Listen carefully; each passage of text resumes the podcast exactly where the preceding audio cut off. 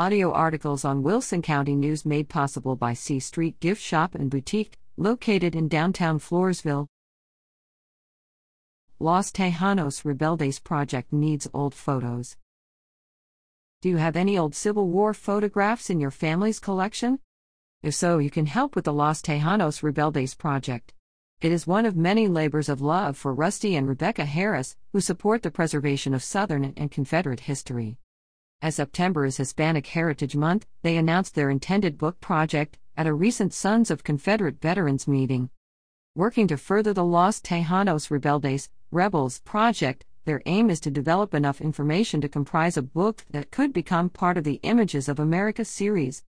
They need contributions in the form of old photographs, preferably of men in uniform, or at least representative of the Civil War era. They are approaching active Confederate veterans organizations as well as local historical societies to help with furthering this project.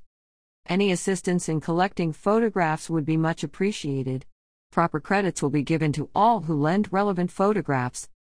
Please email scanned photos to rares409 at satx.rr.com or ask for more information if you are interested in the project.